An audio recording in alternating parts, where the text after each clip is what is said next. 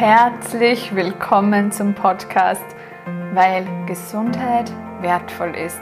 Dein Podcast rund um die Themen Ernährung, Wohlbefinden, Essen mit Kindern und gesund kochen für die Familie.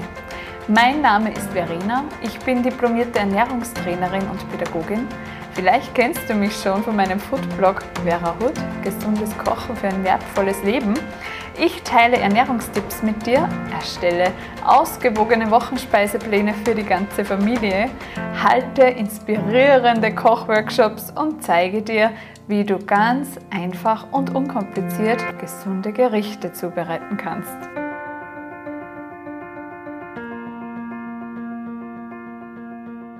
Willkommen zu einer neuen Podcast-Folge. Heute präsentiere ich dir ein Interview mit Axel Hein. Axel ist der Meeresbiologe beim WWF und teilt mit uns ganz, ganz viele Einblicke über Fischereibetriebe, über Überfischung, über Kriminalität auf den Meeren und gibt uns auch Tipps, die wir beim Fischkauf beachten können, um den Fischkonsum zumindest so nachhaltig wie möglich zu gestalten. Mir war dieses Interview so ein Anliegen, nachdem ich die Netflix-Doku Seaspiracy geschaut habe. Ich war nachher wirklich betroffen und es ist, ja, die Quintessenz aus der Doku ist, dass man keinen Fisch mehr essen soll. Wie realistisch das ist und was wir stattdessen auch machen können, da gibt uns Axel wirklich wertvolle Tipps und vor allem so einen spannenden und tiefen Einblick in die Arbeit eines Meeresbiologen und auch in die Fischereien und wie Fischereien und der WWF und der Handel zusammenarbeiten. Also es ist wirklich, ich war nach dem Interview auf jeden Fall erleichtert, dass nicht alles ganz so schwarz ist, wie es in der Netflix-Doku gezeigt worden ist, auch wenn natürlich viel Wahres dabei war. 93% der globalen Fischbestände sind bis an die nachhaltigen Grenzen befischt oder überfischt. Und alleine diese Werte zeigen, dass wir den Fischkonsum nicht weiterhin so gestalten können, wie das jetzt passiert. Was man auf jeden Fall einschränken kann, da gibt Axel wirklich auch einen guten Tipp, einen wertvollen Hinweis und eben dann tolle Punkte, die man beim Fischkauf beachten kann. Eine wirklich lange, aber dafür auch sehr, sehr spannende und tief einblickende Interviewfolge mit dem Experten vom WWF. Also nimm dir gerne dafür Zeit bei einer Autofahrt oder beim Haushalt oder beim Kochen. Also letztendlich sind wirklich ganz, ganz wertvolle Ansätze darin. Auf diese Folge habe ich euch lange warten lassen. Das war so nicht geplant, aber es kommt oft auch mal anders, wie man es plant. Und aktuell ist einfach so viel los. Ich bin mit meinen Ernährungstrainings gut eingeteilt. Meine Arbeitszeit ist auch gerade begrenzt, weil mir meine abendlichen Arbeitszeiten gerade etwas wegfallen, weil wir da wirklich auch viel machen, uns wieder mit Freunden treffen. Wir waren jetzt auf Urlaub und für mich habe ich beschlossen, das darf auch mal sein. Und so eine Zeit ist gerade und das genieße ich gerade sehr. Ich hoffe auf jeden Fall trotzdem, ihr habt es erwarten können und ihr freut euch jetzt auf die Folge und ich bin wirklich gespannt auf eure Rückmeldungen. Ich wünsche euch jetzt einfach eine gute Zeit beim Zuhören, weil Gesundheit wertvoll ist. Eure Vera.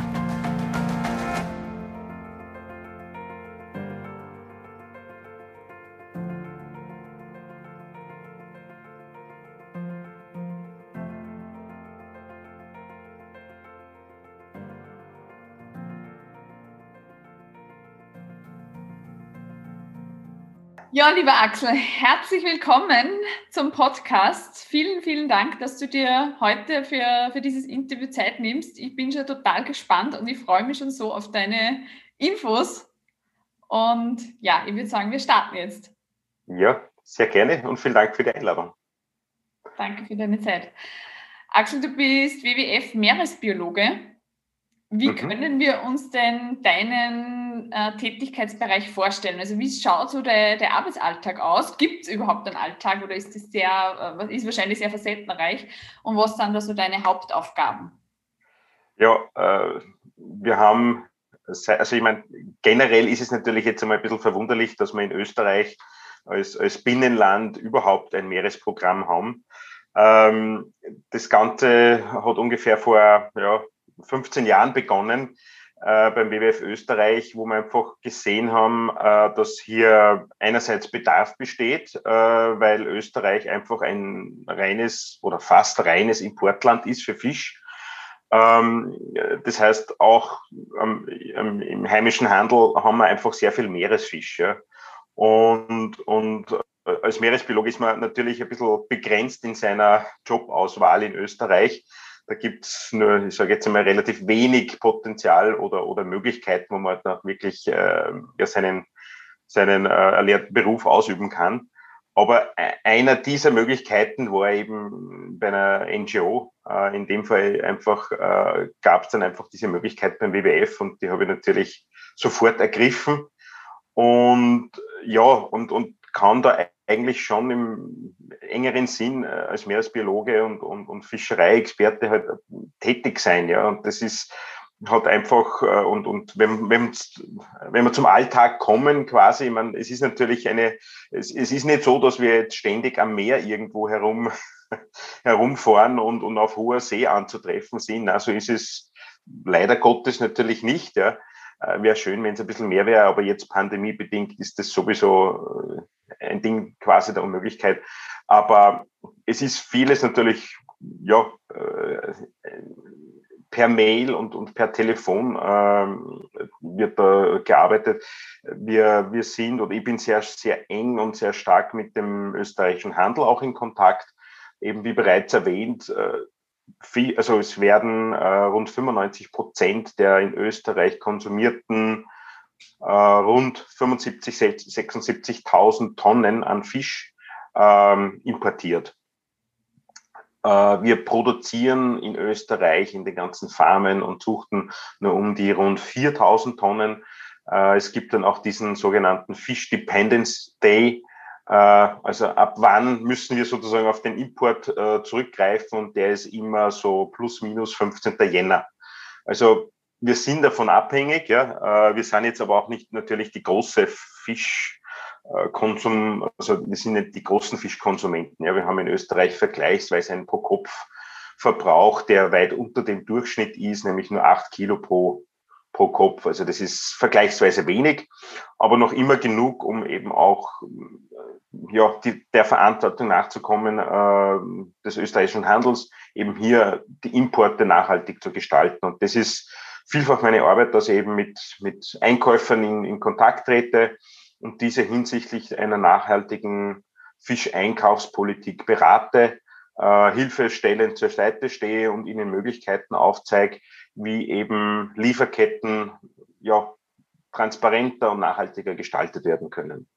Das ist eine der Hauptaufgabengebiete. Dann sind wir natürlich sehr stark vernetzt. Wir arbeiten logischerweise, nachdem wir selbst kein Meer haben, sehr eng mit WWF-Büros zusammen, die eben eines haben. Naheliegend natürlich auch mit Büros am Mittelmeer, da sehr stark eben auch im Bereich der Adria. Wir arbeiten aber auch mit den Philippinen zum Beispiel sehr eng zusammen oder mit Kollegen von Peru. Also wir sind da relativ breit aufgestellt. Einerseits schauen wir uns an, wo sind die Hauptbrennpunkte, wo gibt's wirklich große Probleme und wie können wir auch als kleines Binnenland trotzdem einen Beitrag leisten, dass wir vor Ort einerseits einen Support liefern oder Projekte eben mitfinanzieren, die eben dann eben zu einer nachhaltigen Fischerei führen oder zum Beispiel auch in Vietnam sind wir involviert in einem Projekt, wo es darum geht, und da kommen wir zum Thema Plastik, dass wir die Bevölkerung vor Ort aufklären, ja, weil zuerst müssen wir mal ein Bewusstsein schaffen, ja, und das ist halt vielfach auch in asiatischen Ländern das Müllbewusstsein vielleicht nicht so stark da wie bei uns schon, ja. Also Mülltrennung ist da ein Ding, das quasi nicht existiert. nicht nur, weil man sich dessen nicht bewusst ist, sondern einfach, weil auch die ganze Müllabfallwirtschaft überhaupt nicht, also das Trennungssystem überhaupt nicht vorhanden ist. Also man muss einerseits am Bewusstsein arbeiten, natürlich aber auch am Aufbau eines Abfalltrennsystems natürlich. Aber das sind so ganz kurz einmal skizziert so meine Schwerpunkte. Ja, wow. Also vielen, vielen Dank. Also da steckt jetzt schon ganz, ganz viel drinnen und ich finde das ganz toll, was du machst. Also man hört da ja schon raus, welche Bahnen das alles zieht, ja, welche Schnittstelle du da eigentlich dann bist. Und kann man sich das jetzt so vorstellen, also alles, was wir in unseren Supermärkten sehen oder im Handel, da hast du auf jeden Fall mitgesprochen oder zumindest gefragt worden. Ich würde jetzt nicht für 100% des österreichischen Handels kann ich nicht sprechen, ja, das geht natürlich nicht, weil wir auch nicht flächendeckend wirklich jetzt mit jedem, der Fisch verkauft, quasi im Gespräch sind. Das geht sich rein ressourcentechnisch nicht aus. Ich meine, ich bin natürlich auch nicht allein, wir sind schon ein größeres Team. Mhm. Aber ich sage jetzt einmal, mit unseren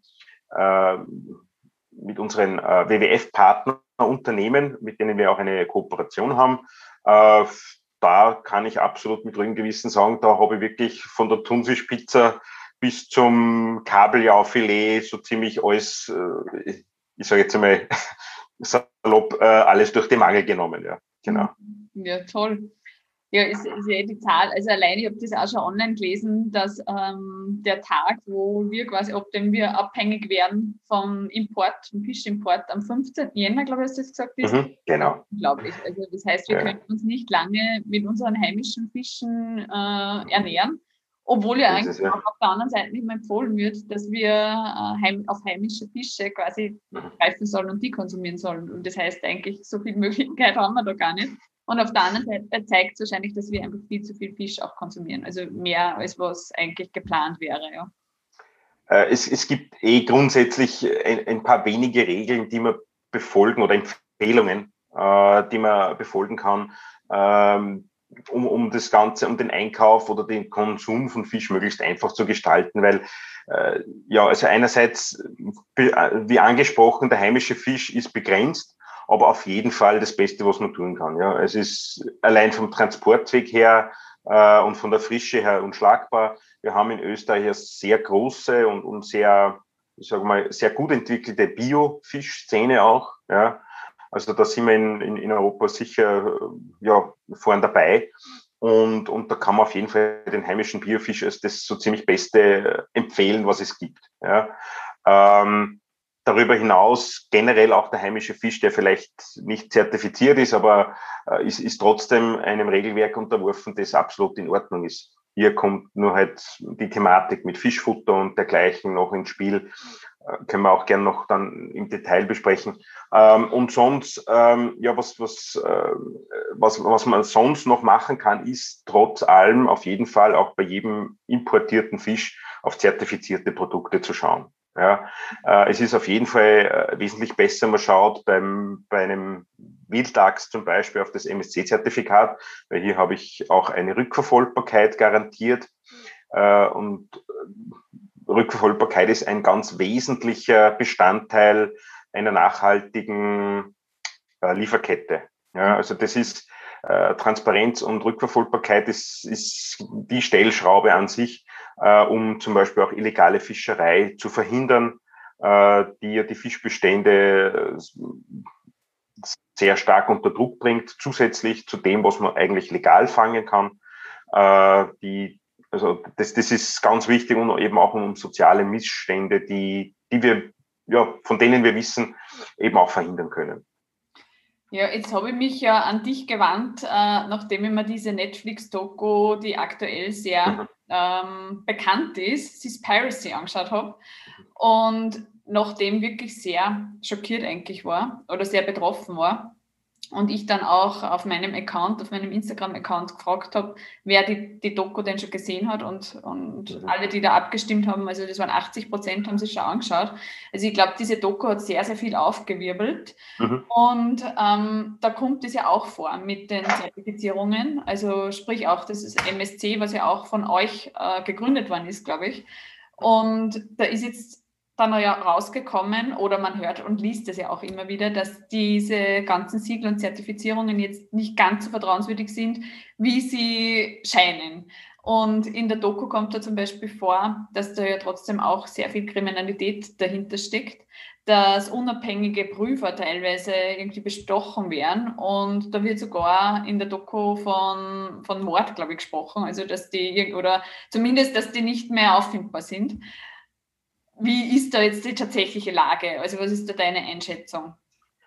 Ja, also der Film an sich ist grundsätzlich, wie soll man sagen, solche Filme arbeiten natürlich immer sehr plakativ, sehr pointiert und in Schwarz-Weiß-Bildern. Ja.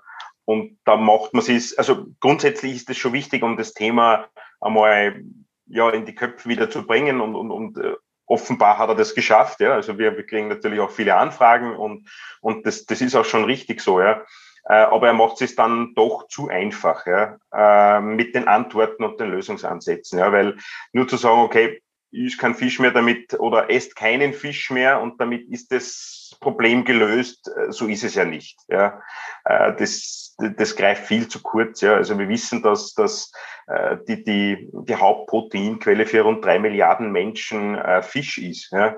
Wir wissen, dass für rund 800 Millionen Menschen die Einkommensquelle aus der Lieferkette entlang, also von Fischereien oder Farmen, Zuchten bestehen, ja. Und hier quasi diese sozusagen abzudrehen, wird natürlich ganz, ganz massive Probleme mit sich bringen. Also das greift zu kurz, ja. Und die Lösung kann nicht sein, quasi Fischerei zu stoppen und einfach alles, was zum Thema Fisch, also eben nur mehr vegan zu ernähren, hat jetzt gar nichts mit der veganen Ernährungsweise an sich zu tun, sondern einfach mit der Realität, ja. Und die Ressource Fisch wäre ja eine, die man ja, wenn sie nachhaltig ist, also nachhaltig bewirtschaftet wird, eine ja eigentlich unerschöpflich, ja. Alles ist erschöpflich, ja, wenn man es übertreibt, ja. Aber wenn man es nachhaltig betreibt und eben immer nur so viel rausfängt, wie jährlich wieder nachwachsen kann, ist das ja eben eine wichtige Ressource für die Ernährung der Menschheit, ja. Ganz, ganz einfach, ja. Und natürlich Einkommensquelle. Und das ist eben auch das, was ich vorher erwähnt habe. Wir sind mit den mit dem Büro auf den Philippinen sehr im engen Austausch, wo die Kolleginnen vor Ort super Arbeit machen. Ja. Also ich bin immer wieder überrascht und hier reden wir ja nicht von einem hochentwickelten Land und was weiß ich, aber selbst vor Ort haben wir einfach, und das sind Fischereigemeinschaften mit wirklich noch traditionellen Auslegerbooten. Da sind im Schnitt 3 bis 5 Fischer an Bord. Ja. Und selbst die haben es geschafft, schon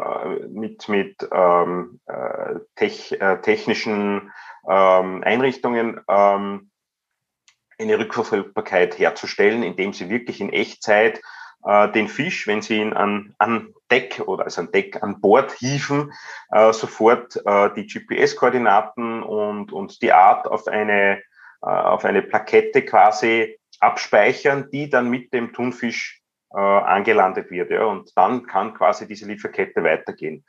Und dieses Projekt vor Ort hat rund 6.000 involvierte Fischer mit deren ganzen Familien angehängt natürlich. Das ist eine wichtige Einkommensquelle und ist jetzt schon auf einem super nachhaltigen Weg. Und ja, wenn das erfolgreich ist und letzten Endes ist auch hier eine Zertifizierung angestrebt, dann ist das eine super Sache, ja. Also das ist einfach eine dieser, wie soll ich sagen, Möglichkeiten eben Fischerei nachhaltig zu gestalten und auch langfristig dann von dieser Ressource zu leben. Also das heißt, diese Rückverfolgung ist da einfach ein ganz neuer, moderner Weg, damit man dann wirklich diese verstehe das richtig, die Kriminalität da ein bisschen ausschließen kann. Damit absolut. Dann letztendlich genau. am Hafen genau. landet oder dann letztendlich im Supermarkt ist, dass man wirklich weiß, okay, das ist der Fisch, der ist von dem und dem Fischer in Vietnam oder wo dann genau. worden. Und auf das kann ich mich verlassen. Wir arbeiten eben jetzt mit dem österreichischen Handel sehr stark an diesem Thema. Ja, also es ist auf der einen Seite die Transparenz und auf der anderen Seite die Rückverfolgbarkeit, die Hand in Hand gehen müssen. Ja. Die Transparenz passiert dort, wo man jetzt eben in vielen Pilotversuchen eben schon Videokameras an Bord installiert hat und dort weniger überwacht, sondern einfach mitverfolgen kann, was da an Deck passiert. Und das wird sicher kein Fangschiff machen, das illegal operiert. Ja. Also wenn ich so etwas an Bord habe und installiert habe, dann kann ich schon mal davon ausgehen, dass das ein Unternehmen ist, das sich dazu verpflichtet hat, transparent zu arbeiten, registriert ist, legal operiert und mit Rückverfolgbarkeitssystemen dann auch eben auch wirklich schaut, dass diese Information weitergegeben wird, ja, lückenlos. Und wenn ich das habe, dann habe ich eigentlich ja den Kreis geschlossen und kann eigentlich, wenn dann natürlich auch dem Ganzen ein nachhaltiges Fischereimanagement dahinter steht, sicher gehen, dass da alles in Ordnung ist. Ja. Mhm. Also das ist das Ziel, woran wir jetzt eben sehr stark arbeiten, sei es auf den Philippinen oder auch auf Fiji, wo wir auch mit dem Büro sehr eng zusammenarbeiten, an vielen Orten, wo das einfach relevant, groß Relevanz hat, weil hier eben auch ja einfach Fangnationen sind, die auch Mengen auch nach Europa exportieren. Ja, und da haben wir eben geschaut, wo sind da die strategisch wichtigsten Büros eben auch für uns, wo können wir auch mit, ich sage jetzt einmal, mit unserem limitierten Beitrag eben auch etwas bewirken. Und das sind zum Beispiel eben diese erwähnten Beispiele, genau.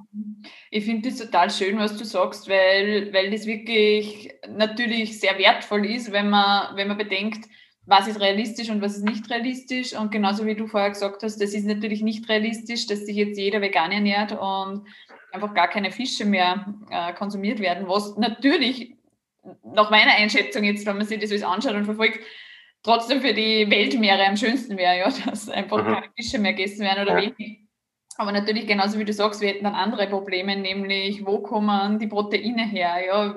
Wie wird man gesättigt, wenn jetzt Menschen davon abhängig sind, dass die leben von dem Fisch und ja auch, das kommt ja auch in der Dokumentation ein bisschen vor, dass die einfach leben von diesem Fischfang. Ja? Erstens einmal, dass sie selber Essen haben, ja, und dass dann auch Fische oder Fischer kommen, die seit Jahren oder seit jeher einfach einer Aufgabe ist oder einer Job ist, zu fischen und die ja jetzt durch diese Piraterie teilweise gar nicht mehr zum Fischen kommen, weil die Industrieschiffe schon irgendwie weiter draußen mit den großen Fangnetzen alles irgendwie einfangen. Also ist das wirklich auch so dramatisch, wie das jetzt im Film dargestellt wird? Oder sagst du, nein, das, also alle, die da ordentlich fischen wollen, die kommen schon auch zum Fischen? Ja. Nein, das Problem der illegalen Fischerei existiert natürlich. Also das ist ein großes Problem. Ja. Es hat hier die EU an und für sich ein sehr gutes Regelwerk geschaffen. Ja. Also grundsätzlich, also was passiert bei der illegalen Fischerei? Es werden Fische mit unerlaubtem Fanggerät zu Sperrzeiten oder in Schutzgebieten gefangen. Oder es werden Fischarten gefangen, für die der jeweilige Fischer überhaupt keine Lizenz hat. Oder es wird mehr Fisch, als ihm erlaubt ist, gefangen. Ja, und es sind einfach oft Flaggenstaaten. Es gibt Fangschiffe, die unter Flaggenstaaten wie Panama zum Beispiel operieren, die aber ganz woanders ansässig sind und die halt dann ohne Lizenz operieren oder es gibt sehr viele verschiedene Möglichkeiten, wie illegale Fischerei operieren kann. Es gibt auch das sogenannte Transshipment, wo eben Fangschiffe, die zum Teil auch ihre elektronischen Geräte, also Monitoring-Geräte ausschalten, mit der sie identifiziert werden oder auch lokalisiert werden können, für Wochen ausschalten. Die fangen dann auch oft zum Teil eben auch in Küstennähe, ja, auch von afrikanischen Ländern, die vor allem keine guten Küstenwachen haben, die eben so etwas verhindern sollen. Und diese werden dann oft auf hoher See dann auf andere Schiffe verladen und auch zum Teil mit legal gefangenem Fisch vermischt. Ja. Aber das Ganze unterminiert natürlich die Bestrebung eben einer nachhaltigen Fischerei. Es gibt da viele Möglichkeiten, wie das passiert. Es ist ein großes Problem. Es ist auch ein Verlust, also einerseits ein zusätzlicher Druck, der auf die Fischbestände aufgebaut wird, weil man da geschätzt circa 26 Millionen Tonnen Fisch zusätzlich rausfängt zu den 90 Millionen Tonnen, die wir schon jährlich rausfangen. Und es ist natürlich ein gehöriger Schaden, der dabei entsteht, in Milliardenhöhe. Und und letzten Endes verhindern kann man das eben in erster Linie mit wirklich einer transparenten und rückverfolgbaren Lieferkette. Es gibt eine sehr gute Verordnung auch innerhalb der europäischen Fischereipolitik, die sehr, sehr gute Kontrollmechanismen hat, die halt zum Teil unterschiedlich vielleicht ausgelegt oder auch kontrolliert wird. Also hat auf jeden Fall Verbesserungspotenzial, ist aber grundsätzlich auf dem richtigen Weg, sagen wir so. Ja. Also es ist dieses der Kontrollmechanismus mit Fischereizertifikaten, die eben beim Import in die EU vorgelegt werden müssen, schon der richtige Ansatz. Aber hier muss auf jeden Fall auch die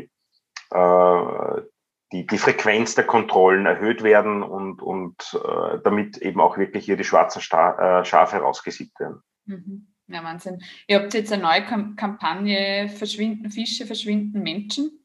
Mhm. Ist das damit gemeint auch? Also es ist in erster Linie damit gemeint, dass Fisch eigentlich eben die Lebensgrundlage für viele Millionen Menschen darstellt. Und wenn wir die Fischbestände eben weiterhin zu stark befischen und reduzieren, dann wird einfach diese Einkommensgrundlage oder Lebensgrundlage einfach entzogen. Und das ist eigentlich die Kernaussage. Ja. Also es ist schon, also wir sagen schon auch, und das ist auch eine der Empfehlungen, dass man halt Fisch also insbesondere in Österreich, wo man das ja als Proteinquelle nicht wirklich, das ist für uns nicht essentiell, ja, halt als Delikatesse ansehen sollten. Ja. Also absolut sollte man seinen Fischkonsum reduzieren, oder wenn man halt das Gefühl hat, was kann ich Gutes tun, dann eben sicher auch einfach den Fischkonsum zu überdenken. Muss es jeden Tag sein oder muss eben diese vielfach im Fastfood erhältlichen oder an jeder Ecke eigentlich erhältlichen sehr billigen Seafood-Menüs müssen die sein, ja, weil je billiger das daherkommt, desto mehr kann man davon ausgehen, dass das entweder aus einer schlechten Zucht stammt oder aus einer Fischerei, die jetzt nicht unbedingt nachhaltig operiert. Ist nicht zwingend immer der Schluss so zu ziehen, weil es kommt auch ein bisschen auf die Fischart drauf an, aber ich sage jetzt einmal so, dieses jeden Tag Shrimps oder ich weiß nicht was, das ist schon etwas, was man natürlich überdenken sollte. Das ist natürlich ein wichtiger Punkt, ja, weil das natürlich auch ein Problem in der gesamten Ernährung grundsätzlich ist. Ja. Das kann man jetzt über den Fisch sagen, aber das kann man natürlich genauso über das Fleisch sagen, egal. Wenn man alles in Massen konsumiert, dann ist es aktuell einfach zu viel, weil das die Natur nicht mehr hergibt. Ja. Und gerade wenn es um Tiere geht, finde ich, muss man auch nochmal besonders drauf schauen, ja, weil es geht ja auch um Tierleben, wie die leben. Und man sieht ja dann auch, ich habe das noch nie so gesehen wie in dieser Doku eigentlich, wo es dann diese Becken gibt, also diese Kulturbecken irgendwie im Meer, wo auch die Fische aufeinander schwimmen. Also man kennt das halt von Schweinen.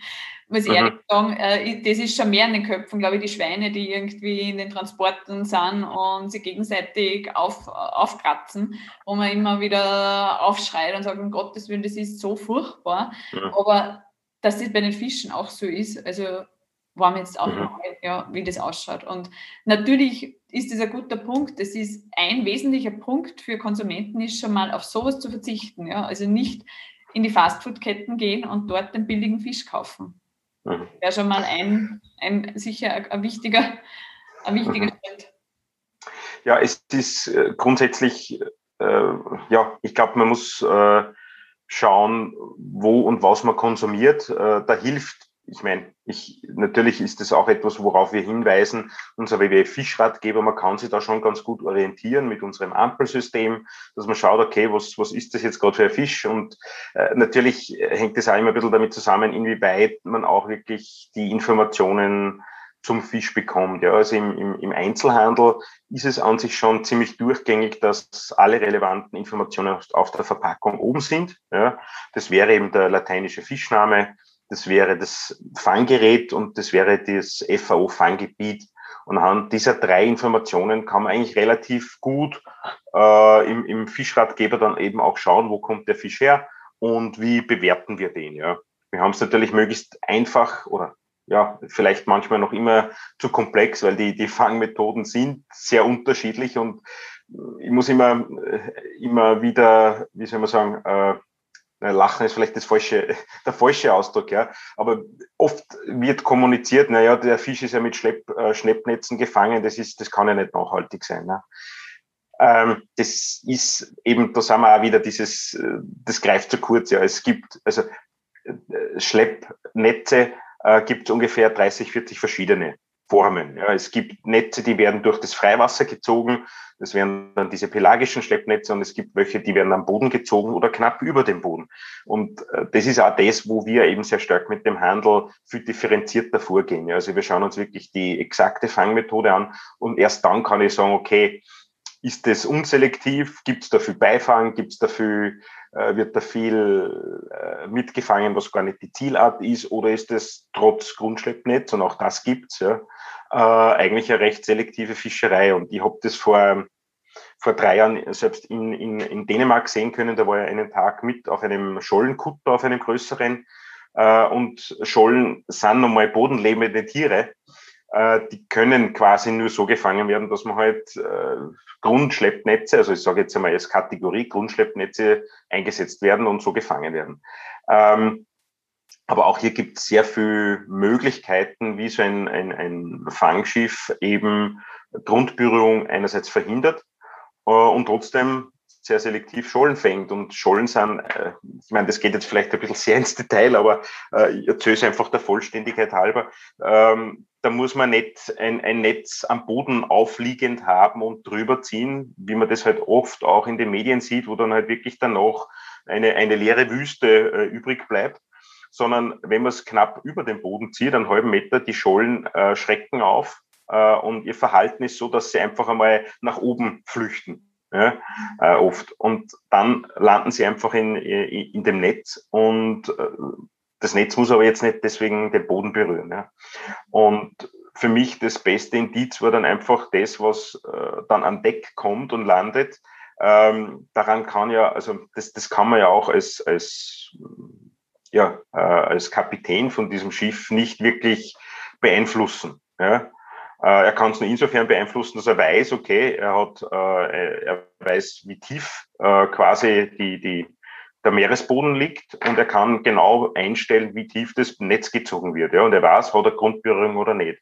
Wenn er das nicht hat, ist es gut und dann sehe ich das auch im Fang, ja, und sehe dann, okay, da ist eigentlich fast nur Scholle drin. Ja.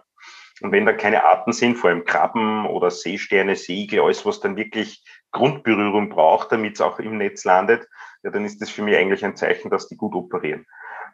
Ich würde nicht sagen, dass alle Schollenkutter so operieren, ja, da gibt's wirklich von bis, aber es gibt wirklich gute Fischereiunternehmen, die halt ihrer Verantwortung nachkommen und hier wirklich sauber arbeiten. Und das ist das, was man einerseits auch mit dem österreichischen Handel machen, eben auch wirklich diese Fischereien vorzuschlagen, die einfach wirklich wissentlich gut operieren und aber auch jene zu motivieren, also jene Fischereiunternehmen, die vielleicht zwar noch nicht nachhaltig operieren, aber dies eigentlich gerne machen würden und sie damit dazu eben auch begleiten, ja, weil wir wollen nicht nur die einen ausschließen und sagen, gibt jetzt nur die super tollen, wir wollen auch jene verbessern, die bereit sind dazu.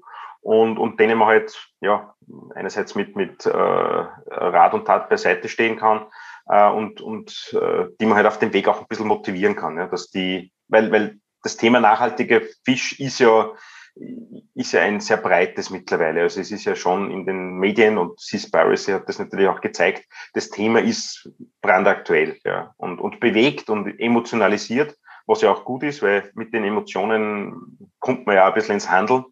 Und insofern, ja, wollen wir da auf jeden Fall weiterarbeiten und nicht nur sagen, esst keinen Fisch mehr.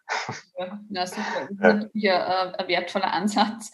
Und ich finde auch, also, dass diese Doku das einfach geschafft hat, das, was du am Anfang gesagt hast, nämlich dieses Bewusstsein einfach schaffen, für das, dass man nicht einfach eben zum Tiefkühlschrank geht, im Supermarkt und irgendwas rausnimmt, sondern dass man schon einfach auch schaut.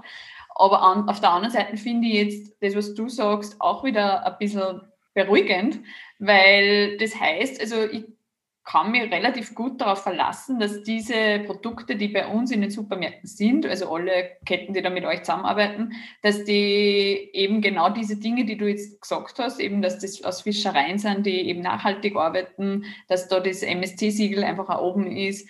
Also ich kann mich da schon relativ gut darauf verlassen, dass die, die bei uns im Handel sind, auch hochwertig arbeiten. Ja, auf jeden Fall. Ich meine, es gibt noch genug zu tun. Ja, also es soll das Bild nicht komplett trüben, was man auch natürlich im Film gesehen hat. Ja, also da gibt es schon noch sehr viel zu tun und sehr viele Dinge, die nicht so rennen, wie wir das gerne hätten. Aber auf jeden Fall geht's zum Teil in die richtige Richtung. Wir sind da sicher in Europa, glaube ich, ganz gut unterwegs. Ja. Aber ich meine, die Bestandszahlen zeigen natürlich zum Teil nach wie vor ein Bild, das auch im Film vorkommt. Ja, also es ist nach wie vor also wenn man es jetzt von den FAO-Daten her nimmt, 60% der Fischbestände, die halt wirklich bis an die Grenze befischt sind, aber 33%, die halt auch wirklich ständig überfischt werden. Ja, also das sind Fischbestände, da nimmt man immer mehr raus, als nachwachsen kann. Ja, also das ist ein großes Problem. Im Mittelmeer ist es noch viel ärger. Das heißt, es soll nicht darüber hinwegtäuschen, dass jetzt also alles super wäre. Ja, also wir arbeiten dran, wir arbeiten an sehr vielen Fronten. Es ist einerseits der Wildfang, aber natürlich auch die Zucht von Garnelen, von Lachs, also so den ganz, ganz wichtigen und beliebten Fischarten oder Meeresfrüchtearten. Da arbeitet man sehr stark mit den verschiedenen Büros auch vor Ort zusammen, dass wir halt einerseits die Produktion auch vor Ort zum Beispiel bei Garnelen verbessern. Auch hier ist Rückverfolgbarkeit ein Thema und eben auch ganz besonders wichtig hier diese Entwaldung von Mangrovenwäldern zum Beispiel einfach stoppen und dass sowas überhaupt nicht mehr vorkommen darf. Und was wäre jetzt die Fangmethode, wo du sagst, die ist am schonendsten? Also geht man da von der Angel oder? Ja, das ist jetzt gar nicht so weit hergeholt, ganz richtig. Also es gibt, ich meine, man muss das je nach Fischart sich anschauen. Aber vereinfacht ausgedrückt, je weniger ich mit der jeweiligen Fangmethode am Stück raushol, desto meistens selektiver ist sie. Stimmt aber auch wieder nur bedingt. Ja. Also für einen Thunfisch zum Beispiel, es gibt die sogenannte Polenlein, also Angelleinenfischerei auf Thunfisch. Gibt es auch im österreichischen Markt erhältlich solche Produkte. Das ist tatsächlich so, aber es ist halt dann nicht der einzelne Fischer, der an Deck steht und mit der Angelleine fängt, sondern das sind 20, 30, 40 Fischer, die halt an Deck stehen und halt wirklich im Sekundentakt Thunfische rausholen. Ja. Das ist sehr selektiv, es werden fast ausschließlich nur Thunfische dabei rausgefangen. Es kann sein, dass dieser Schwarm von dieser jeweiligen Art vermischt ist mit anderen Thunfischarten, die man gar nicht fangen wollte. Aber grundsätzlich ist das eine recht selektive Fangmethode. Es sind aber auch Ringwadennetze, die sehr oft zum Einsatz kommen bei Thunfischschwärmen, auch nicht per se schlecht. Ja? Also auch hier, wenn ich einen sehr homogenen Thunfischschwarm habe, den ich einkreise und halt dann befische, ist das eine sehr selektive Möglichkeit, Thunfisch zu fangen. Das heißt, das ist auch das, was wir uns dann immer anschauen, wenn wir die Daten von unseren Partnerunternehmen bekommen. Dann schauen wir uns einfach die Fischart an und die Fangmethode und wo er überhaupt gefangen wird. Und dann können wir erst wirklich einen wissenschaftlich fundierten Schluss ziehen. Anders wäre es einfach oder zu einfach. Also man kann nicht sagen, nur der Angelleinen gefangene Fisch ist in Ordnung, ja, das, weil es auch nicht in der Menge erhältlich ist, ja.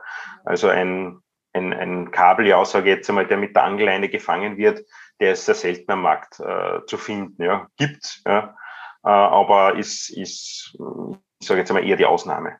Und hat dann wahrscheinlich auch wieder einen Preis, wo niemand bereit ist, den zu zahlen.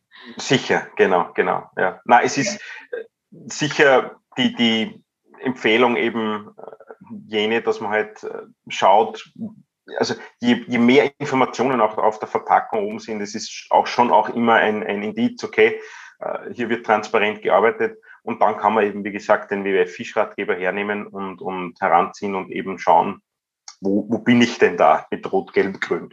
Ja. Ja, jetzt hat er ernährungsphysiologisch ein Wildfisch natürlich eine hohe Wertigkeit, weil der einfach in seinem, was heißt, er lebt in seinem natürlichen Lebensraum, er kann sich bewegen, also das heißt, er hat weniger Fett, mehr Muskelmasse, es ist eine andere Fettzusammensetzung. Aber wie schaut das aus, wenn man das jetzt umwelttechnisch betrachtet? Wenn ich jetzt sage, beim Wildfisch kann ich davon ausgehen, dass wahrscheinlich mehr Beifang wieder in den Netzen landet, als wenn ich jetzt Aquakultur habe. Oder ja, wie kann ich mir das vorstellen? Es ist schwierig, Wildfisch gegen Zuchtfisch abzuwägen. Ja. Es gibt, wie gesagt, Wildfisch, der mit einem großen Rattenschwanz daherkommt, ja, sei es Beifang oder auch CO2-Ausstoß bei der Fischerei, auch das gibt's. Oder eben, er ist nicht nachhaltig, weil der Fischbestand nicht nachhaltig bewirtschaftet wird. Genauso gibt es das Gegenteil natürlich, ja. Und genauso ist es auch bei der Zucht, ja. Also es gibt Biozuchten in Österreich sowieso. Ich meine, der beste Fisch wäre der Karpfen, ja. Also der Karpfen ist an sich der Fisch, der ohne Fischmehl und Öl auskommt. Man braucht nur Getreide, Biogetreide, das bei der Fischzucht eingesetzt wird, und sonst braucht der Karpfen nichts. Er findet alles im Teich, was er eigentlich braucht. Ja. Jetzt ist es illusorisch, dass wir den österreichischen Fischkonsum nur mehr auf Karpfen umstellen. Insofern muss man halt schauen, was gibt's sonst noch. Ja. Und also heimischer Fisch ist sicher von dem her absolut in Ordnung. Und wie gesagt, alles, was dann importiert wird, kann genauso, also es gibt Biogarnelen aus Vietnam, die in mangrovenähnlichen Umgebungen gezüchtet werden, wo auch kein Futter eingesetzt wird, sondern die Garnelen finden alles eben auch in diesem Mangrovenwaldumgebung vor, was sie quasi zur Ernährung brauchen und zum Wachsen brauchen, sind genauso in Ordnung, ja, und zu empfehlen. Und da gibt's natürlich die hochintensiven Garnelenfarmen, die man dann in solchen Filmen sehen wird, ja, weil die natürlich nicht das gute Beispiel zeigen wollen, sondern halt wirklich das Allergrauslichste quasi, ja. Das hat mir ehrlich gesagt, wenn man die wieder unterbricht, das hat mir ehrlich gesagt in eurem Fischratgeber am meisten überrascht, dass es eben Garnelen gibt, Biogarnelen, die auf grün, ich glaube, sie sind auf grün oder gelb. Ja. Genau. Ja, es gibt durchaus, ja. Ja, genau. Also das ist auch überrascht, weil man es eben genauso, wie du jetzt sagst, auch aus Dokumentationen oder sonst Recherchen wieder sieht, dass Garnelen einfach so ganz, ganz fatal sind, ja, und ganz gebrochen. Wichtig ist, ja, Entschuldige. Nein, du hast natürlich völlig recht, dass solche Dokumentationen natürlich auch immer in eine Richtung abzielen und einfach, ja, das Ziel ist Bewusstseinsbildung, und ich finde trotzdem, das ist auch in Ordnung. Ja, nein, ist absolut, ja, aber es ist halt dann, also wenn es dann bei der Lösung irgendwie zu schwarz-weiß und vereinfacht wird, dann tut man sich schwer, ja, ich meine, dann eben zu sagen, ja, esst kein Fisch mehr, das greift einfach, aber das haben wir schon besprochen, es greift einfach zu wenig, ja. Ist dann schade, weil das natürlich dann wieder viele abschreckt. Das müssen wir auch wieder sagen. Weil das so eine drastische Lösung ist, wo ich so viele Routinen und Gewohnheiten aus meinem Alltag ändern müsste. Und wenn ich jetzt sage, ich als Mutter, ja, ich schaue natürlich, dass meine Kinder zu guten Protein kommen, dann essen die viele Fleischsorten schon nicht. weil der irgendwie die Konsistenz nicht schmeckt. Dann gibt es natürlich Fischsorten, wo man, die sind dann ein bisschen weicher oder die sind ein bisschen beliebter, weil ein Lachs zum Beispiel geht bei meinen Kindern ganz gut. Ja. Wenn ich dann als Mutter, also jetzt ist ich so selber sehr wenig Fisch, aber natürlich schaue ich schon, dass meine Kinder so einmal in der Woche Fisch haben, damit die eben zu ihrem Protein und Eisen kommen. Und wenn ich dann natürlich sowas her denke, was soll ich jetzt den Kindern wirklich nur den Fisch geben. Ja. Also bei allem, was noch mitkommt, ja, Schwermetalle und es kann man ja von dies irgendwie wirklich runterbrechen. Und darum ist diese Lösung natürlich schon sehr drastisch und wahrscheinlich wäre es sogar meiner Meinung nach hilfreicher. Und das macht ja ihr auch, einfach eine Lösung anzubieten, die nicht ganz so drastisch ist, sondern einfach leichter umsetzbar und realistischer. Es ist einfach auch kontraproduktiv, weil die Märkte, es gibt einfach so viele Märkte, die nicht nachfragen, wie wird der Fisch produziert, wo kommt er her, wie wird er gefangen, ja. Und wenn man diese ganzen Fischereien oder Zuchtbetriebe einfach da quasi außen vor lässt und denen nicht eben, ja, schon auch auf die Finger schaut, ja, dann verliert man die, ja. Also eigentlich ist es produktiver, wenn man sagt, okay, arbeiten wir gemeinsam an den Lösungen. Und schauen wir, dass wir das quasi auf nachhaltige Füße stellen. Und das passiert vielfach. Ja. Aber wie gesagt, da ist noch ein weiter Weg, dass das halt wirklich global umgesetzt sind. Und da sind Bilder, die man in dem Film gesehen haben, zum Teil richtig. Ja. Aber ich meine, der Film macht ja auch einen Rundumschlag. Also wir landen ja von irgendwelchen Shark-Finning-Szenen dann zu den dem Delfin-Massaker in Taiji in Japan bis zu Plastik dann im Meer. Ja. Also es ist ein Rundumschlag, ja. Zeigt natürlich viele Probleme auf, die da sind. Ja. Aber man muss halt dann auch schauen, wo kann man, wo sind dann die Lösungsansätze, die wirklichen. Auf das Thema Plastik würde ich gerne auch noch eingehen. Und bevor wir das machen, würde ich jetzt noch gern von dir wissen, was sind denn jetzt wirklich so die Kaufempfehlungen, was den Fisch anbelangt? Na, ganz einfach. Also heimischen Fisch bevorzugen, ja, wann immer möglich und wann immer geht. Ja. Also es gibt in begrenzter Menge, aber es gibt ihn. Ja. Wenn man den nicht gerade zur Verfügung hat oder weil es im Supermarkt gerade nicht anders geht oder wie auch immer, ist zertifizierter Fisch immer die bessere Wahl. Ja. Es gibt hier das MSC für Wildfang, ja, das auf jeden Fall nach wie vor vor allem auch die Rückverfolgbarkeit garantieren kann. Es gibt das ASC für den konventionellen Zuchtsektor. Ja, also es gibt ASC-Lachs oder Forelle oder auch ASC-Garnelen. Also da werden schon die wichtigsten Problemfelder angesprochen und umgesetzt. Es ist halt nicht bio im Sinne, dass zum Beispiel das Futter biozertifiziert sein muss. Ja. Das heißt, Bio ist für uns immer noch darüber, ja, steht noch immer darüber, weil bei der Biofischzucht wird vor allem das Fischmehl, das eingesetzt wird, wenn es notwendig ist, stammt immer aus nachhaltigen Quellen. Entweder wird es aus Resten der Filetierindustrie gewonnen. Das heißt, das ist so eine Art Recycling, ja, von etwas, was sowieso vorhanden ist. Oder es stammt aus Fischereien oder Zuchten, die nachweislich nachhaltig operieren müssen. Deswegen ist eben auch der Biofisch für uns immer, wie soll man sagen, das Nonplusultra.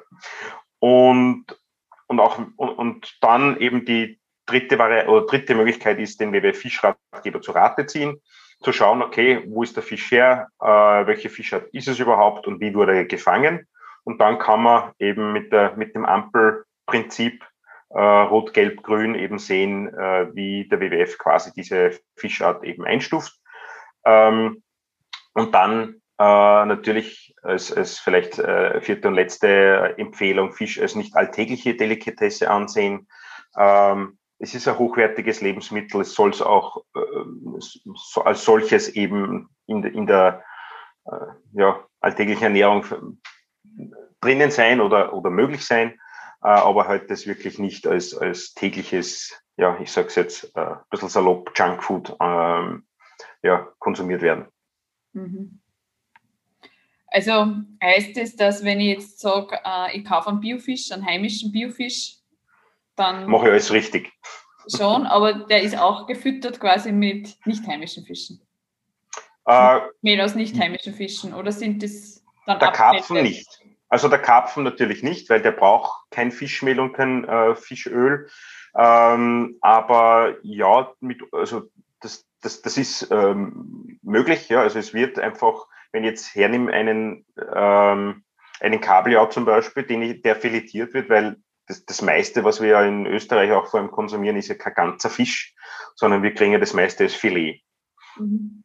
Und da bleiben aber rund 50% an ja, Kopf, Flossen und alles, was zwischen den Gräten ist, quasi über.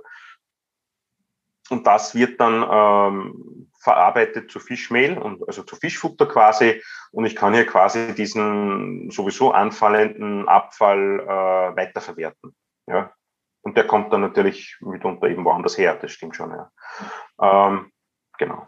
Okay, na, vielen Dank für diese wertvollen Punkte. Da ist sicher viel dabei, wo man sich ein wenig was zu Herzen nehmen kann beim nächsten Fischkauf. Es ist nur, glaube ich, wirklich so Biofisch. Das Angebot ist jetzt nicht riesig, muss man ganz ehrlich sagen. Es ist so mein Eindruck. Also ich tue mir immer ein bisschen schwer. Und dann kommt auch noch der Unterschied dazu zwischen einem frischen Fisch und einem Tiefkühlfisch, weil der frische Fisch geschmacklich, ich weiß nicht, wie du das siehst, aber ich muss da ganz ehrlich sagen, ist der frische Fisch natürlich schon irgendwie besser, ist besser zum Braten, ist dann zarter, wenn man isst. Ein Tiefkühlfisch kriegt zur Konsistenz nicht, aber ja. Und darauf an, ja, das stimmt zum Teil natürlich, kommt auch ein bisschen darauf an, wie die Kühlkette lückenlos quasi, also es gibt natürlich, also man findet schon immer wieder so auch gefrierbrandige Filets, ja, die, ja, wo man weiß, okay, da ist irgendwas schiefgegangen, ja. Ich meine, sowas muss man dann eh beanstanden. Es wird natürlich auch, ja, da und dort gab's, das hat auch ein bisschen dazu geführt, dass der Pangasius ein bisschen der Pangasius war ja mal kurze Zeit ein sehr beliebter Fisch, ja, weil er einerseits so, ja, ich sage jetzt einmal, neutral geschmeckt hat und sicher auch sehr billig und günstig war. Und dann gab es eben auch eine Dokumentation, wo halt gezeigt wird, wie wieder auch die ganz schlechten Farmen produzieren. Ja. Und dann ist eigentlich zusammengebrochen, die ganze, also vor allem der Import nach Europa.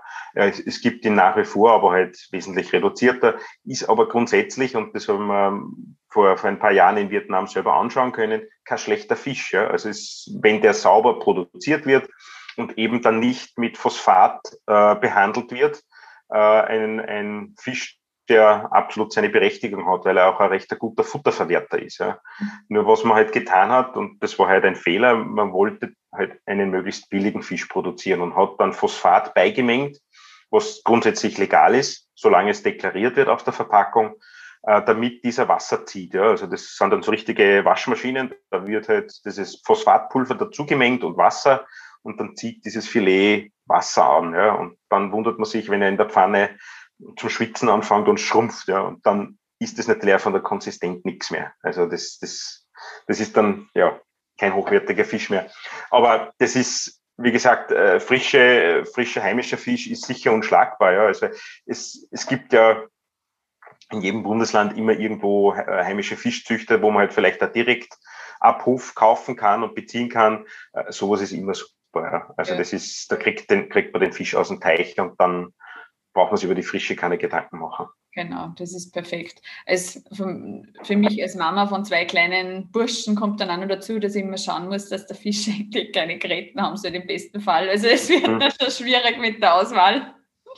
Ja, muss man vorselektieren und mit der Pinzette. Ja, aber ich lasse das dann meistens meinem Mann machen, wenn wir so einen Saibling haben zum Beispiel. Ja. Ja. Macht, genau, wir haben so eine Pinzette. Und ja. Weil das wirklich, weil das kann wieder, also das ist das Um und Auf. Ja. Wenn der Fisch dann die erste Gräte irgendwie hat und die im Mund landet, dann ist es vorbei. Also dann wird nicht mehr weiter gegessen. Ja. Und das war's, ja. Das ist wirklich nicht so ohne. Naja, ja, vielen, vielen Dank. Jetzt haben wir schon sehr lange geredet über, ist ja ein umfassendes Thema. Ich glaube, man könnte da stundenlang drüber reden. Ja, wahrscheinlich, ja. Genau. Ich würde jetzt trotzdem auch noch mal ganz kurz zu dem Thema Plastik fragen, weil ja natürlich, was man vielleicht als Konsument nicht so bedenkt, die ganzen Fisch, das Fischwerkzeug, Fischfangwerkzeug, also die Netze und alles, was dazugehört, ja auch eine massive Belastung für die Meere sind und ja auch aus diesen sehr viel Mikroplastik entsteht. Ja. Inwieweit haben wir jetzt als Konsumenten, wenn wir jetzt wirklich sagen, wir sparen jetzt bei den Strohhalmen, wir sparen jetzt ein beim Duschgel, beim Putzmittel, wir nehmen das nur mehr als wiederverwendbar. Also inwieweit haben wir da Einfluss? Mhm. Na, also auf jeden Fall muss man sich mal generell die Quellen anschauen, woher das Plastik in unsere Meere, wo und wie es eingetragen wird. Ja. Also wir unterscheiden ja eben, du hast es schon erwähnt, Mikroplastik eben auch, ja, und Makroplastik. Die Haupteintragsquellen sind Flüsse, ja. Flüsse und küstennahe Mülldeponien. Das ist eigentlich der Haupteintrag, wie Plastik in die Meere kommt. Man muss natürlich schon sagen, die großen Flusssysteme, die halt wirklich auch die größte Menge eintragen, sind in Asien, ja, auch in Afrika die großen Flüsse und in Südamerika, aber der Haupteintrag passiert in Asien, ja, weil kein Abfallwirtschaftssystem vorhanden ist, ja, und alles, was halt irgendwie hinterm Haus landet, irgendwann letzten Endes auch in einem Fluss und dann quasi ins Meer reingespült wird. Das heißt, das ist einmal das Hauptproblem, ja. Du hast aber auch Geisternetze angesprochen, also Netze, die verloren gehen oder halt auch zum Teil bewusst eben gekappt werden, weil das vielleicht der illegale Fischer war und der hat sich seiner Fang, seines Netzes entledigt. Das gibt es alles, ja, ist aber jetzt einmal prozentuell gesehen nicht der Hauptanteil am Plastik, das im Meer vorzufinden ist, ja. Wir gehen davon aus, dass wir mittlerweile schon rund 150 Millionen Tonnen an Plastik im Meer, ins Meer eingeleitet haben. Davon sind 10-20% eben auch Geisternetze, also Fanggeräte, die eben da verloren gegangen sind. Die sind ein massives Problem, weil sie einfach weiterhin fangen, ja, und niemand holt's raus oder und holt die Fische dabei auch raus oder sonst was, sondern das ist ein zusätzlicher Ressourcenverschwendung, die ganz arg ist, ja. Also das ist etwas, woran wir arbeiten, indem wir zum Beispiel Fischer dazu anhalten, dass sie ihre alten Netze zurückgeben, die dann recycelt werden und zu etwas anderem verarbeitet werden. Es gibt auch schon viele Sportartikelhersteller, die aus Fischernetzen wieder neue Sneakers, Turnschuhe oder andere Sportartikel produzieren. Das sind super Aktionen, die natürlich auch Bewusstsein schaffen. Geisternetze in vor allem sensiblen Gebieten können geortet werden. Ja, es gibt entweder durch Taucher, Tauchmannschaften, aber auch durch Sonar und Echolote kann man so etwas zum Teil wiederfinden und eben dann aus dem Ökosystem wieder rausholen. Aber vor allem, es muss ein System geben, damit Fischer über solche verloren gegangene Netze vor allem auch melden. Ja? Weil das Problem ist immer, wer hat dann die Verantwortung, wer tut sie bergen, was kostet das, wer tragt die Kosten. Ja? Und das ist natürlich dann immer, wenn es der Fischer tragen muss, ist das Anreizsystem natürlich denkbar gering, dass der das dann meldet. Ja? Wenn es ein dementsprechendes Anreizsystem gibt, dann wird der natürlich das melden und dann kann man das auch leicht bergen. Ja. Leicht ist vielleicht jetzt ein bisschen zu einfach ausgedrückt. Aber um zurückzukommen eigentlich zur Eingangsfrage vielleicht, weil ich hole da immer aus wie ein... Das ist interessant, es gehört etwas dazu. Ja. Ja. Aber ich glaube, den Plastikkonsum zu überdenken, ist einmal der erste und wichtigste Schritt. Wo verwende ich überall Plastik und wo brauchst du es überhaupt? Ja? Ich glaube, jegliche Reduktion des Plastikverbrauchs und Konsums ist ein guter erster Schritt. Das fängt an bei der Wasserflasche. Ja? Also ich habe auch nur mehr Edelstahlflaschen, die ich halt befülle und brauche keine Plastikflaschen mehr. Ja? Man kann natürlich das Plastik nicht nur verteufeln. Ja. Also wir haben ja in Österreich ein zum Teil ganz gut funktionierendes Recycling-System. Ja. Sprich, da kommt die Kreislaufwirtschaft ins Spiel. Ja. Also wenn ich Plastik im Kreislauf halten kann, ja, dann ist das ja grundsätzlich nicht schlecht. Ja. Plastik hat ja für viele Bereiche, ist es ja nicht wegzudenken. Ja. Man denkt nur an medizinische, im medizinischen Bereich. Ja. Da ist Plastik einfach, ja, geht gar nicht anders, ja, heutzutage mehr. Aber ich glaube, überall dort, wo man es vermeiden kann, muss man auf jeden Fall seinen Plastikkonsum reduzieren. Natürlich jegliches Plastik, das wir dann doch eben gekauft haben, dann eben auch wieder in den Kreislauf zurückführen, sprich trennen. Und ja, sonst, ich glaube, das sind eh schon mal die wichtigsten Schritte. Ja, ich denke auch, das ist einfach das Schwierige, gell? Weil wenn man nicht sagen kann, es ist schwarz und weiß, ja, weil wenn ich jetzt an den Lebensmittelsektor denke, dann wird ja Plastik auch oft verwendet, damit man jetzt zum Beispiel im konventionellen Supermarkt oder da, wo halt im Supermarkt alles gemeinsam gelagert wird, damit die Bioprodukte quasi auch ein bisschen getrennt sind von den konventionellen, was ja wieder Sinn macht, damit diese Spritzmittel irgendwie nicht übergehen. Ja. Dann gleichzeitig sieht man auch, dass Lebensmittel, die nicht in Plastik verpackt sind, teilweise schneller verderben. Der Verderb von Lebensmitteln ist wieder ein extrem hoher Anteil beim CO2. Also ja, da kann man tut sich wirklich schon schwer als Konsument zu entscheiden, was ist da jetzt gut und wo kann ich eingreifen. Und ich glaube, das, was du gesagt hast, ist natürlich wichtig. Also da, wo ich es kann, eben bei Flaschen oder auch, wie gesagt, bei Reinigungsmittel, bei Duschgels und so, dass ich da nicht immer wieder eine neue Plastikflasche kaufe, sondern vielleicht auf ein System umsteige, ja, wo man das irgendwie anders nachfüllt. Mhm. Das ist ein ganz wesentlicher Punkt. Und ich glaube trotzdem, dass man sich auch bewusst sein muss, dass wir sehr viel darüber wissen und wie du schon ganz am Anfang gesagt hast, ein gut funktionierendes Mülltrennsystem haben und es uns sonst eigentlich recht gut geht. Ja? Weil wenn man jetzt, wie du gesagt hast, die asiatischen Länder anschaut, wenn die jetzt, egal welche Behausungen haben, ja, vielleicht gar kein richtiges Haus, wenn da ein Familienvater Sorge trägt, dass er seine Familie ernähren kann oder eine Mutter und generell ganz schwierige Situationen da herrschen, dann wird denen ein letztes Problem sein, was mit dem Plastik da hinten irgendwie hinterm Haus passiert. Ja. Und also in dieser Lage, in der wir sind, finde ich, das muss man schon auch wertschätzen. Absolut, absolut. Dass wir da einfach schon eine Macht haben, einfach weil wir es können. Ganz richtig, ganz richtig. Also ich glaube, das ist, und das ist dann vielleicht auch das, was wir halt dann weitertragen wollen. Ja? Also eben indem wir halt vor Ort eben auch schauen, was können wir denn machen und wie können wir denn den Leuten vor Ort helfen. Und Vietnam ist eben ein Beispiel. Ich habe gesehen, was da den Mekong, also das Mekong-Ufer, wie es da ausschaut, ich meine, man muss auch eines sagen, ja, wir dürfen nicht nur in die Ferne schweifen, sondern wir müssen natürlich auch vor der eigenen Haustür kehren. Trotzdem, wenn ich an der Donau spazieren gehe, entlang des Ufers, dann wundert mich auch immer, was da alles herumliegt. Ja. Oder jetzt natürlich die Masken, wo man die überall findet, ja, am Boden liegend und ich weiß nicht wo überall. Ja. Also auch bei uns gibt's nach wie vor was zu tun. Ja.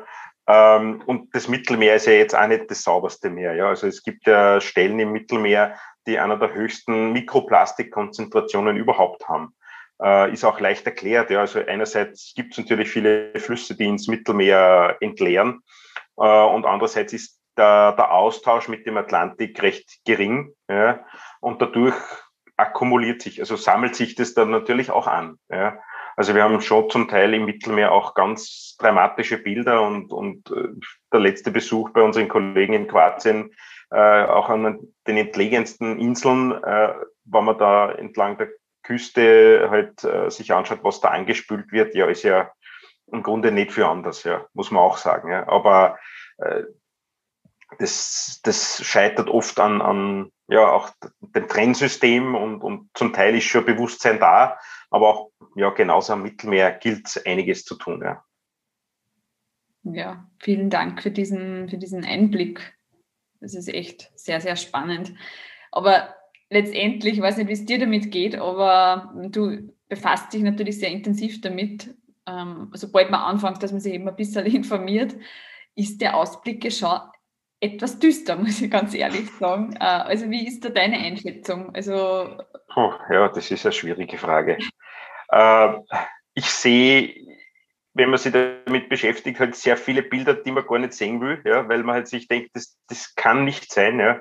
Also es macht mir nichts wütender, als wie ich gehe mit meinem Hund spazieren im Wald oder irgendwo und sehe da Bierdosen oder Colaflaschen oder sonst was, da kriege ich alle Zustände, muss ich ganz ehrlich sagen, weil man denkt, wie kann man so respektlos sein, dass ich sowas einfach da liegen lasse. Ja? Also geht nicht in meinen Kopf hinein. Ich glaube schon, dass sich viel tut zum Positiven. Leider haben wir halt auf der negativen Seite auch vieles noch, also einfach, ja, ich meine, wenn man da jetzt anfängt, ja, es gibt den Klimawandel, ja, es gibt logischerweise auch eine Pandemie, die ihre Ursachen hat. Es gibt Biodiversitätsverlust, also der Verlust an Arten, der dramatisch ist und so dramatisch wie seit langem nicht mehr. Also das stimmt mich nicht nur optimistisch. Ja. Ich konzentriere mich halt dann eher auf die positiven Seiten und schaue, was meine Kolleginnen vor Ort auf den Philippinen da zustande bringen und bin immer wieder beeindruckt. Oder auch am Mittelmeer, was wir da mit den Kollegen weiterbringen. Ja, also es passiert viel Gutes und Positives und das ist eben, ja, die Medien, wenn man sich halt auch anschaut, ja, nur schlechte Nachrichten sind gute Nachrichten und wenn man sich auf das zu sehr konzentriert, ja, dann wird man depressiv. Insofern, ich sehe schon auch die Lösungen, an denen auch zum Teil gearbeitet wird, ja. Und finde das super, diese ganzen Initiativen, aber natürlich ist es, ja, also, wie soll man sagen, es wird sich zeigen, ob der Mensch so lernfähig ist, dass man in 50 oder 100 Jahren noch immer so wie soll man sagen, in unserer doch noch sehr intakten, also vergleichsweise, ja, intakt ist die Umwelt schon lange nicht mehr, ja, aber vergleichsweise intakten Welt leben können, oder ob einfach der Klimawandel an irgendeinen Kipppunkt geraten ist, wo es dann nicht mehr lustig ist. Ja. Also die Szenarien sind jetzt nicht unbedingt die besten. Ja. Also wenn man ein bisschen einen Hang zu dystopischen Filmen hat, dann kann man sich ausmalen, was in 100 Jahren passiert, ja, oder passiert ist. Also ich glaube, es ist wichtig, dass man das Positive sieht und dass man das Beste für sich und das Beste, was man in seiner Blase quasi, ja, machen kann, heute umsetzt, ja. Das fängt an, dass man sagt, okay, also ich kaufe jetzt keine Plastikflaschen mehr und ich kaufe jetzt, schaue, dass ich halt möglichst nachhaltige Produkte konsumiere oder wo auch immer es anfängt, ja.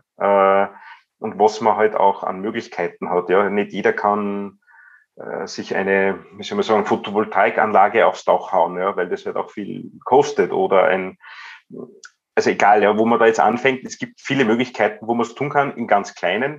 Und das fängt an, dass ich jetzt nur meinen Wasserkonsum einspare, ja. Und weil ich halt nicht 20 Minuten dusche, sondern nur mehr 5 Minuten. Also ich glaube, es gibt total viele Möglichkeiten, wie man das tun kann. Und letzten Endes so ein bisschen im Hinterkopf hat man eh das Gefühl, ja, was ist gut und was ist weniger gut, ja.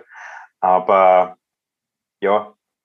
Ich glaube, man sollte sich auf die positiven Dinge vor allem da konzentrieren, ja, damit man nicht ins Depression fällt. Ja, genau. Ja, schön. Ich glaube, das ist wirklich ein schönes Schlusswort und das ist trotzdem, finde ich, auch für mich ein ganz wertvoller Ansatz, dass man wirklich sagt, auf der einen Seite nicht alles auszublenden, was tatsächlich stattfindet, weil das wäre irgendwie auch naiv und leugnend, wenn ich sage, das betrifft mich alles nicht. Also das schon auch wahrzunehmen, was da los ist und auf der anderen Seite aber diese eigene Lösung irgendwie auch sehen. Also man hat einfach auch eine Macht, ja, die man eben über seine eigenen Entscheidungen, genauso wie du sagst, in seiner eigenen Blase kann man da schon viel bewirken und jetzt haben wir da heute eh recht lang darüber geredet, also man kann auf der einen Seite wirklich den Fischkonsum einschränken. Und wenn, dann einfach echt drauf schauen, dass man hohe Qualität auch kauft, beziehungsweise heimische Fische bevorzugt und auf der anderen Seite wirklich einfach auch auf den Plastikkonsum einfach schaut, ja, wo kann man einschränken und da findet sicher jeder für sich irgendwo eine Möglichkeit, da noch aktiver zu werden. Und auf jeden Fall. Genau. Jetzt möchte ich auch noch mit etwas Positiveren abschließen oder mit etwas Positivem abschließen und ja, dich fragen, was ist denn jetzt so eigentlich deine Leibspeise, dein Lieblingsgericht? Wenn ich das sage, mache ich mich nicht beliebt. Nein, du darfst dich schon ehrlich, ehrlich beantworten, weil wir wissen ja eben, wir schauen auch auf Qualität, also...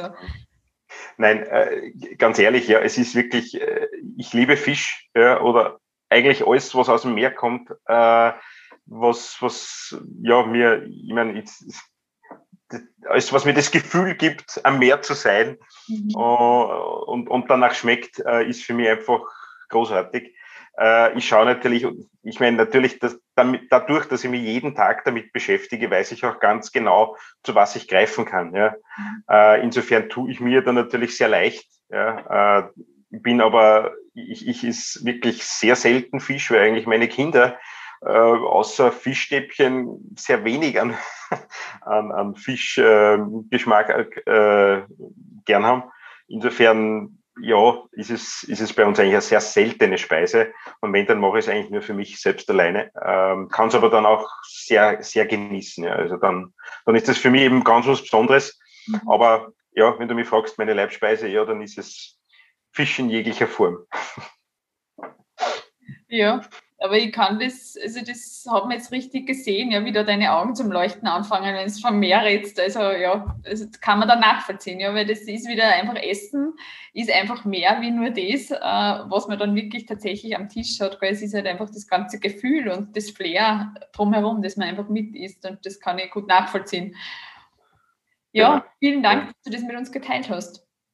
Gerne. Vielen Dank für das wirklich sehr, sehr spannende und informative Interview, Axel. Also es war wirklich nochmal, glaube ich, für alle, die jetzt zuhören, ist ganz viel dabei, mit dem man jetzt auch wieder beim nächsten Einkauf vielleicht auch nochmal ein wenig bewusster nochmal sein kann. Auf der anderen Seite finde ich es auch schön, dass, ja, du hast gesagt, natürlich hat die Dokumentation auch viel Wahres in sich, aber man muss das einfach immer wieder von ein paar Seiten betrachten und dann trotzdem wieder auch für sich ein wenig runter reduzieren, weil genauso wie du sagst, sonst endet man irgendwann, indem man depressiv ist und sagt, okay, ich kann da nichts mehr machen, und das soll es ja nicht sein. Also ich glaube, wir haben da wirklich auch ganz, mit unseren Entscheidungen haben wir einfach auch viel, ja, bewirken wir viel. Mhm.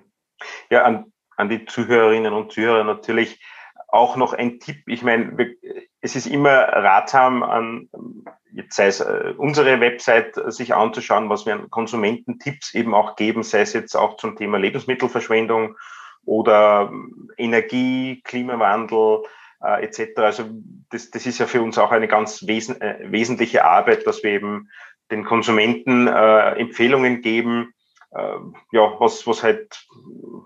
was halt besser ist und wie man halt seinen Konsum nachhaltiger gestalten kann. Also ich glaube, da wird man immer fündig an guten Tipps, wie man halt sowas verbessern kann. Sehr gut, super. Ja, vielen Dank für eure tolle Arbeit. Ich werde das natürlich, eure Seiten und auch den Fischeinkaufsratgeber, den ich ja persönlich sehr, sehr hilfreich finde, werde ich natürlich in den Shownotes verlinken, damit man den dann auch gleich ganz einfach findet und so anrufen kann. Gut. Sehr fein. Ja, vielen Dank fürs Gespräch. Ja, herzlichen Dank für deine Zeit. Gerne.